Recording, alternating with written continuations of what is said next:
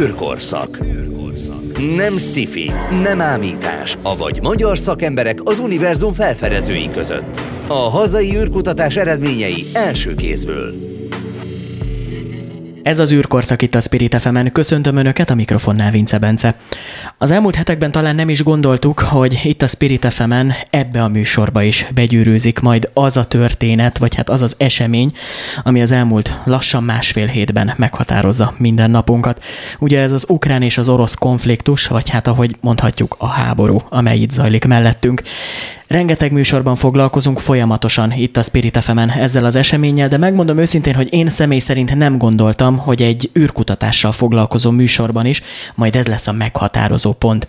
Viszont sajnos igen, ez is egy meghatározó pont az űrkutatás területén, és ezen belül is a nemzetközi űrállomás kapcsán, úgyhogy Ferenc Orsolya ül itt velem szemben, az űrkutatásért felelős miniszteri biztos, és vele elemezzük ki ezt a helyzetet, próbáljuk áttekinteni az elmúlt egy hétnek a történéseit, Margit, üdvözlöm Orsolya, köszönöm, hogy elfogadtam meg. Köszönöm én is, és köszöntöm a hallgatókat. Pontosan mi történik most fent az űrben? Ugye, ha háború van, akkor hová menekülhetünk? Talán viccesen mondhatnánk azt is, hogy az űrben, mert ott majd nem ér minket utol, de ezek szerint ott is zajlik egy háború. Abszolút mértékben. Egyébként bár valóban mindannyiunkat meglepett ez, hogy ez ennyire gyorsan eszkalálódott a világűrbe, illetve az űrszektorba, azért azt mondani nem tudjuk, hogy teljesen váratlan, mert folyamatosan ugye erről beszéltünk egyébként ebben a műsorban többször is, hogy ez egy olyan globális történetté vált az elmúlt fél évszázadban, és annyira áthatja az emberiség mindennapjait, a civilizációnk működését, kritikus infrastruktúra rendszereket üzemeltetünk a világűrben, hogy ez várható volt, és mondtuk azt is többször, hogy ahol emberi tevékenység zajlik, ott az érdekérvényesítés minden szintje megjelenik, a, a békéstől a kevésbé békésig. Azt is tudjuk, mindannyian tudtuk, hogy ez egy úgynevezett dual use terület, tehát egy kettős felhasználású terület, nem csak és kizárólag a tudomány és a béke és a békegalamb száll a világűrben az olajággal a csőrében, hanem itt azért más is történik. De az, hogy az ilyen mélységekig érinti majd hat nap alatt a teljes globális nemzetközi űrtevékenységet, ez azért tényleg egy nagyon, nagyon gyors eszkaláció. Hogy mi is történt az elmúlt napokban, rengeteg minden. Először is azt lát, az első, amit láttunk azonnal, hogy a világűrbe helyezett eszközök óriási fontosságúvá váltak, Ugye a csapatmozgások, a nagy katonai konvojok nyomon követése, a, a legkülönfélébb földfelszíni tevékenységek, ugye természetesen a nagy felbontású műholdakon keresztül érkeztek a, a különféle hírközpontokba, és nem csak a katonai műholdakról beszélek, hanem szerepet kaptak az úgynevezett polgári, tehát kereskedelmi célú földmegfigyeléssel foglalkozó, képfeldolgozó, kép, képalkotással foglalkozó műholdak is. Ugye a Maxarnak a képe, képeit azt látta a rengeteg a sajtófelületen a tisztelt olvasó. Tehát kicsit olyan volt az egész, mint hogyha úgy folyamatosan benne lennénk ebben, mert az adatok lehetővé tették. Ez volt az első, amit láttunk. A második azonban az, hogy ugye elindult egy azonnali szankcionálás és embargó érvényesítés ezen a szektoron keresztül is. Pontosabban igazából először a, a Rogozin által vezetett Roszkozmosz jelentette be, hogy visszahívja a a 87 szakemberét az Európai Ügynökség kurui bázisáról, ott a Szajúznak egy külön, állás, külön kilövő állása van, tehát egy külön állomása, és bizony nagyon komoly pont, tehát nagyon fontos, mély és strukturálisan szerződésekkel védett együttműködései vannak az Európai Ügynökségnek a, a Roszkozmosszal.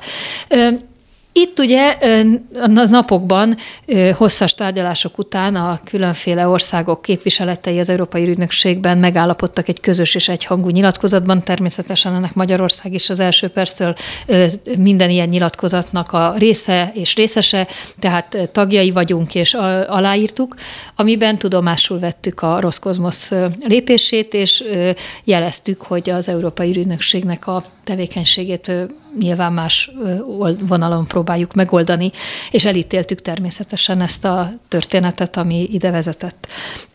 Ugye itt például rögtön egy nagyon komoly missziót érint az ExoMars startját, a Marsra menő rendkívül drága és nagyon bonyolult és nagyon-nagyon sok éve előkészítés alatt álló programot, aminek szeptemberben lett volna a startja, és ezt is hát egyelőre törölni kellett majd meg kell oldani valahogy, hogy ez, ez folytatódhasson, bizonytalanság övezi. Akkor egy újabb aggasztó, hát a viharfelhőnél is nagyobb körvonala, esemény körvonalazódott az űrállomásnak a sorsa. Ez pedig azért tényleg nagyon sokakat meglepett. Ugye itt van orosz része is, hiszen maga a nemzetközi űrállomás ugye különböző részekből áll össze, és mindegyik részt más-más ország fejlesztette. Vannak amerikai blokkok, vannak orosz blokkok. Van arra mondjuk lehetőség, hogy az oroszok azt mondják, hogy akkor most mi a mi részünket lecsatoljuk, és mi ezt teljesen külön pályára áttesszük? Van. Tehát a dolog úgy néz ki, hogy az európai, vagy bocsánat, a nemzetközi űrállomást, azt ugye az Egyesült Államok, Oroszország, Japán, Kanada, az Európai űrügynökség, ezek a fő alkotó országai, akik ezt összerakták, ezt a meglehetősen nagyméretű űrállomást.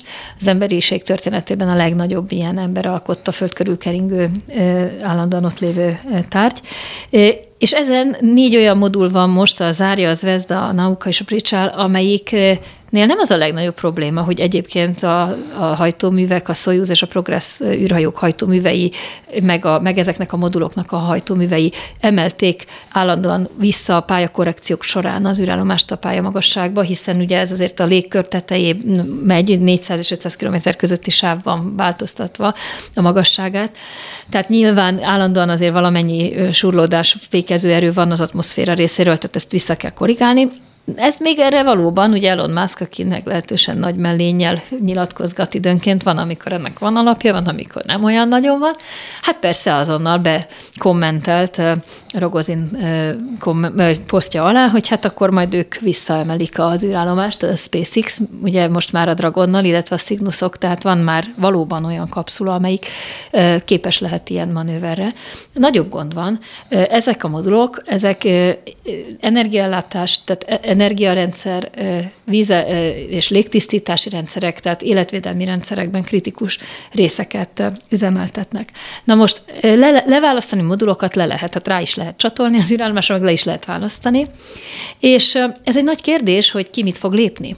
Ugyanis ha ez megtörténik, akkor az űrállomás egész működése kerül veszélybe. Jelen pillanatban fönt van két orosz, négy amerikai és egy német űrhajós, az Európai űrügynökség űrhajósa, Valószínűleg ők szenvedik meg ezt most a legjobban. Biztos vagyok benne, hogy maguk az űrhajósok nagyon-nagyon jó barátok, egymásra utalva látnak el rendkívül bonyolult és, és nagy stressznek kitett feladatokat, tehát én azt gondolom, hogy ez, ez nekik a legrosszabb, de jelen pillanatban itt tartunk. Úgyhogy ez is egy nagyon, nagyon szomorú történetté vált, és hát a legfrissebb az pont a mai napon az, hogy állítólag hacker csoportok megtámadták a Roszkozmosz szoftverrendszerét és adatbázisát, a különféle műholdakról érkező adatokat, amit állítólag, most mindent ugye a sajtóban látott hírekből tudunk csak következtetni, állítólag ugye ezt kivétte a Roszkozmosz, és nem történt sérül, adatbázis sérülés, és ennek kapcsán Rogozin bejelentette, hogy hadüzenetnek, tehát Kázus Bellinek tekinti a minden, a Oroszország minden olyan tevékenységet, ami az űreszközei vagy a földi infrastruktúrája ellen irányul. Magyarul ez most egy földön történő támadás, de beszélhetünk majd arról is esetleg, hogy a világűrön belül ki mire képes. És azért egy fiatalabb generáció már nem biztos, hogy tudja azt a súlyt, de az idősek még biztosan, hogy mit jelent az a szó a diplomáciában, hogy kázus belli. Pont a napokban jutott itt eszembe, hogy a nemzetközi űrállomás kapcsán, ahogy említette Orsi, hogy több nemzet van fönt, ugye pont a napokban posztoltak egyet a nemzetközi űrállomásról, hogy hát ők, ők barátok, és ők békében szeretnének élni teljes mértékben a politikai függetlenségtől. Én azt hiszem, hogy minden normális ember a Földön, minden morális tartású normális ember békét akar, ez nem lehet kérdés. Főleg 2022-ben. Elon Musk már ugye ma szóba került, talán egy pozitívum úgymond vele kapcsolatban itt az elmúlt napokból, hogy ugye ahogy az orosz, bocsánat, az ukrán elnök Volodymyr Zelenszky kérte őt a Twitteren keresztül, hogy ugye akadozik a net kapcsolat Ukrajnában, legyen szíves a Starlink rendszerét bekapcsolni. Na bizony, ez Ezt egy ő nagyon, nagyon hamar kérdés. megtette, viszont ugye már a korábbi adásokban beszéltünk mi arról, hogy azért itt rengeteg kérdőjel van. Nagyon-nagyon sok. Itt, itt, itt most rögtön kinyitunk legalább három kérdést. Az egyik az, hogy a Starlink rendszer azért ahhoz földi infrastruktúra kell. Tehát ez nem a, a bármennyire is könnyesen hatna egy esetleg némi propagandával átítatott valamely sajtófelületen az, hogy a szegény kis gyermek a pincében netezik, mert valami, de nem erről van szó. Ez mi, hogy vevő kell? Hát hogy persze, tehát ez, ezt kinek adják, vagy kinek ajánlják fel, erős infrastruktúrájú rendszereknek, mondjuk például egy hadseregnek. Tehát mondjuk már ott a kérdés, hogy kvázi egy magánszereplő felajánl egy infrastruktúrát egy államnak, hiszen ez legnagyobb valószínűséggel mondjuk például Ukrajna hadserege használhatja a saját hadműveletei vagy, vagy csapatmozgásai támogatására, vagy bármi egyéb. Tehát ne abban gondolkodjunk, hogy a lakosságnak nincs nete, és most így majd kap netet, mert nem elsődlegesen ez a cél. Na most Elon Musk kicsoda? Ő egy állam? Ő egy magánember? És akkor a kázus belihez csatoljunk is vissza. Mi van akkor, hogyha nem egy állam, hanem egy magánszereplő, egy magáncég, egy magán hacker csoport, bárki más avatkozik bele, akár így, ahogy Elon Musk tette, vagy teszi, akár a hackerek csoportja, vagy bármi más, ebbe a folyamatba. És mondjuk ezt kátusz belliként, azaz hadüzenetként értelmezi a másik fél, akkor az az állam, amelynek ez állampolgára, ez a beavatkozó fél most belépett a háborúba, hadat üzent, vagy jogosan kéri a másik, a sértett fél, most itt és sértettet idézőjelbe tévetett, akinek az eszközét éri a támadás, hogy az illető ország folytasson le bűnvádi eljárást, tehát törvényi eljárást az ellen, aki ilyet tett, és ha nem teszi, akkor az állam lépett hadba. Tehát mi történik ilyenkor? Ezek, hát maradjunk abban, hogy érdekes jogi kérdéseket vetnek fel, tehát nyilvánvalóan mondjuk mi van akkor, hogyha úgy értelmezi mondjuk Oroszország, hogy egy ilyen magáncég az általa felajánlott infrastruktúrát a háború céljaira adta oda, ezek mondjuk amerikai állampolgárok például, és az Egyesült Államok pedig nem gondolja úgy, hogy ezáltal ő hadba lépett. Akkor eljárást fog indítani a saját állampolgára ellen? Ha nem teszi meg, akkor vállalja azt, hogy, egy, hogy gyakorlatilag összemossák? Tehát nyitott kérdések sora. És ráadásul ugye azon túl, hogy most az informatikai rendszerét támadták meg, a, ha megtámad, ugye most mindent a, így, most így tudjuk. Sajtóértesülések igen, szerint tehát, így van. És ez a másik, amire ki kell térnünk, hogy azért elszoktunk az ilyen globális háborúktól, főleg itt Európában, hogy azért itt mind a, minden érintett oldal, vagy mindkét oldal meglehetősen szűrten ad ad tovább egy narratívát a közvéleménynek. Tehát valahol az igazság mindig középen van, de most pont azt nem látja egy átlagember, hiszen a narratívák özönes zúdul ránk mind, minden irányból.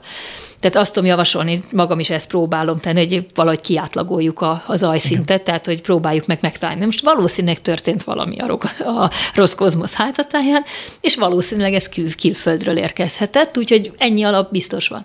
Na most ezek még a földi infrastruktúrák. Tudnak-e egymás ellen tenni az országok a világűrben? Hát sajnos nagyon is, hogy tudnak. Azért azt se kerülje el senkinek a figyelmét, hogy az elmúlt pár évben, különösen az elmúlt hónapokban számos olyan hír látott napvilágot, hogy egyik vagy másik ország a saját műholdját mondjuk a földről indított rakétával hatástalanította, szétrombantotta. Ugye ebből volt is gond, hogy az ISS ütközési pályára került egy orosz műhold, szétlőtt orosz műhold törmelékével. Ugye ez pár hónappal ezelőtt történt.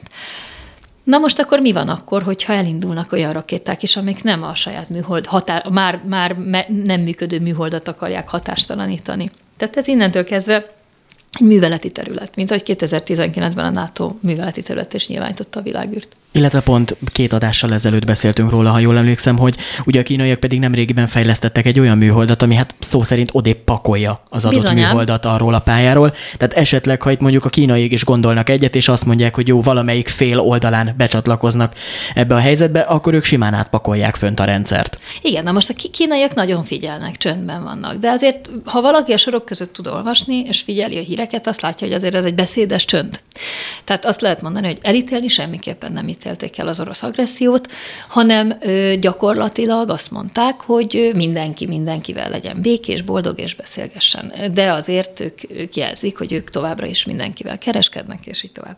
Minden mellett azonban egészen elképesztően egyedülálló, unikális képességeik vannak most már, tehát ez a bizonyos manipulátorokkal rendelkező nagyméretű műholdjuk, ez, ez ezért unikális darab eljutott ugye saját hajtóművekkel a geostacionárius pályamagasságig, ott pedig egy már nem működő Beidou műholdat temetőpályára vitt. Magyarul elmozdította és arrébb pakolta. Na most ez már a Space Force-nak abban a pillanatban felkeltette az Egyesült Államokban a figyelm, ez érdeklődését, barát érdeklődését, teljes joggal. Nem tudjuk, hogy hány ilyen eszköz van még, nem tudjuk, hogy ebből mennyi állt pályára. Láttunk már olyanokat orosz műholdaknál és máshol is, hogy egymást követik, hirtelen túl közel kerülnek egymáshoz műholdak, nagyon barátkozni kezdenek más műholdakkal, mert mindenhova mennek mellettük és velük. Tehát, és nyilván nem a laikusok fognak értesülni a, a hadügyminisztériumok fejlesztéseiről elsősorban, tehát nagyon nagy kérdések nyíltak meg, és akkor még mindig csak a hardware részéről beszéltünk a dolgoknak, a szoftverről nem. Tehát például ugye a, a az Elon Musk féle Starlinknél nem csak az a kérdés, hogy az infrastruktúra ott van, tehát effektíve platformot biztosít az internethez és az adathozzáféréshez, hanem a tartalomszolgáltatás is. Ami ugye innentől kezdve a háború a hadviselés egyik eszköze. Tehát az egyik hadoszlop az mindig a hír, az adat és a média. Mindig is az volt, de itt most különösen is az. És akkor ennek a fényében érthető, hogy Rogozin rögtön nem csak azt mondta, hogy kázus belli, hanem azt is mondta, hogy egyébként a két nap múlva március 4-én esedékes OneWeb-nek a 30, 36 újabb műholdjának a fellövése, ami Bajkonurból történt volna meg, tehát gyakorlatilag kint áll a start helyen érdemben az eszköz azt annak a feltételéhez köti, hogy az Egyesült Királyságnak a kormánya, tehát az brit állam azonnal lépjen ki ennek a tulajdonosi szerkezetéből ennek a cégnek, mert különben nem, és garantálják írásban, hogy nem fogják Oroszország ellen használni semmilyen módon ezt a technológiát. Most azt kell mondjam, hogy ugye Elon Musknak a felajánlása után ez egy érthető kérés. Na de nyilvánvalóan nem fog kilépni Nagy-Britannia. Hát hogy tenné meg, hogy Nagy-Britannia kilép ebből a félig állami cégből? Most ilyenkor mi van? Rengeteg kérdés felmerül bennünk, de talán a hétköznapokban is arra törekszünk, hogy ugye előre tekintsünk, egy picit próbáljunk meg itt is előre tekinteni. Mi, mi következhet be az elkövetkezendő egy-két hétben?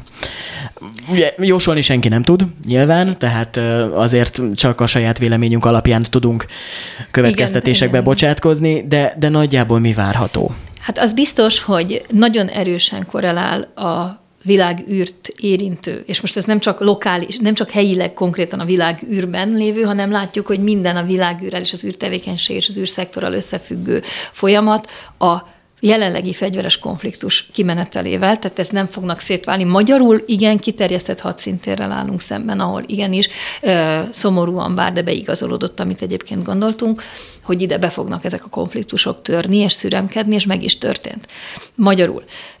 Én tartok tőle, hogy komoly szolgáltatás kiesések fognak, indulhatnak el. Az a fajta global village, ami egyébként a globalizációnak egy hajtómotorja is volt, ami az űreszközök használata által elérhetővé vált. Ez sérülhet, sérülhet a globális internet elérés, nagyon-nagyon sok minden. Ez is kérdés, hogy hány ország és milyen szinten keveredik ebbe a történetbe bele. Mennél jobban eszkalálódik a konfliktus a földfelszínen, annál gyorsabb és rapidabb válaszcsapások fognak érkezni ebből az irányból is. Ez egy hibrid háború a kibertérben, az űrben, el is mondták egyébként, Franciaország is deklarálta, az Egyesült Államok is deklarálta, Németország is deklarálta, hogy az űrbeli képességek részét képezik a, a védelmi fejlesztéseiknek, Trump pedig még elnökként azt mondta két évvel, három évvel ezelőtt, hogy nem lehetsz a Földön első, hogyha a világűrben második vagy. Ez egy nagyon egyszerű nyílt üzenet volt. Tehát ezért nem tartom valószínűleg, hogy ezek a folyamatok megállnának, vagy ne lennének még fajsúlyosabbak. Elmehetünk esetleg odáig, vagy elfajulhat a dolog odáig, hogy ténylegesen elkezdik egymás űreszközeit megsemmisíteni hogy esetleg olyan sérüléseket okoznak egy más infrastruktúrájában, ami globális szolgáltatás kiesésekhez vezet, és mindenképpen ö, kiemeli annak a, a jelentőségét, amit ö, a magyar kormány 2018 óta folyamatosan deklarál, és az űrstratégiában egyébként ezt jeleztük is, hogy egy ilyen fontosságú szektor, mint a világűr, az a nemzetek szuverenitása, a, nép, a szövetségek szuverenitása, tehát például az EU űrképességeinek erősítése szükséges, és itt ebben megkerülhetetlen. Magyarország az, e, az Európai űrügynökségben és az Európai űrpolitikai felelős szervezetekben is azt képviseli, hogy az EU-nak az önálló űrképességeit szükséges fejlesztenie. Nem lehetünk annak kiszolgáltatva mi európai országok közössége, hogy harmadik nagyhatalmak szívességből bizonyos szolgáltatásokat a részünkre biztosítsanak. Az Európai Uniónak itt is egy egységes és erős önállóságra kell szert tennie, és erre forrásokat kell áldoznia. Mi magyarok mire számíthatunk? Ugye említette, hogy az EU-s álláspontot, illetve az Európai űrügynökségnek az álláspontját képviseljük, de emellett természetesen mi magunk is fejlesztgetünk. Mire számíthatunk? Mm, százszázalékosan képviseljük és követjük az Európai Unió, az Európai űrügynökség, illetve a NATO utasításait, irányvonalait és állásfoglalásait. Szerencsére a magyar űrtevékenység diversifikált, és az elmúlt négy évben a Külgazdaság és Külügyminisztérium tevékenységének egyik következménye az, hogy 15 nél is több kétoldalú együttműködési megállapodást kötöttünk Izraellel, Törökországgal, Szingapúrral, Franciaországgal, Finnországgal, csak hogy most néhányat mondjak. Tehát ténylegesen azon túl, hogy legnagyobb fókuszunk természetesen az Európai Ügynökség, ez adja a gerincét a tevékenységünknek, de emellett a bilaterális kapcsolati hálónk, amit csak a külügy tudott megoldani, tehát utólag négy év után visszatekintve nagyon is jól érthető, hogy miért ide került a terület koordinálása.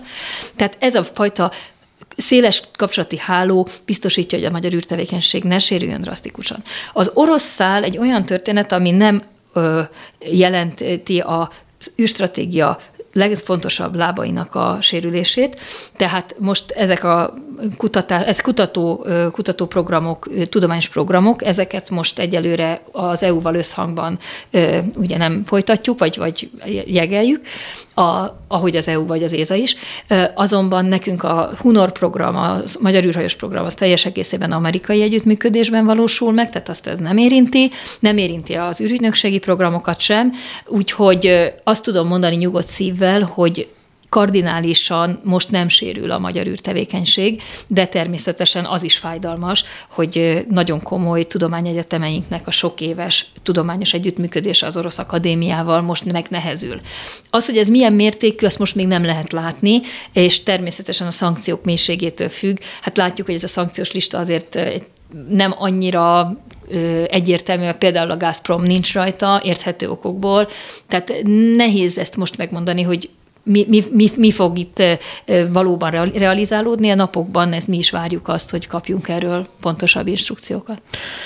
Kinyílt tehát egy új hadszintér, ott fönt felettünk az égben, amit talán soha nem is gondoltunk, és hát az elmúlt időszakban, az elmúlt háborúkban egyáltalán nem volt szerepe az űrnek. Ferenc Orsolyának, az űrkutatásért felelős miniszteri biztosnak nagyon szépen köszönöm az elmúlt perceket. Én köszönöm, hogy itt lettem. És hát folytatjuk természetesen a jövő héten is az űrkorszakot itt a Spirit FM-en. Mondanám, hogy reméljük, hogy akkor már nem ezzel a témával, de sajnos tényleg, ahogy említettem a műsorban is, előre senki nem lát. Nem tudunk különböző következtetésekbe bocsátkozni. Reméljük tényleg, hogy a jövő héten már nem ezek lesznek a vezető hírek, hanem sokkal nyugodtabb körülmények között tudunk majd beszélgetni. Én köszönöm szépen önöknek az elmúlt perceket, hogy velünk tartottak. További szép napot kívánok, és ne felejtsék, a jövő héten újra jelentkezünk. Az elmúlt percekben Vince Bencét hallották. A viszont hallásra.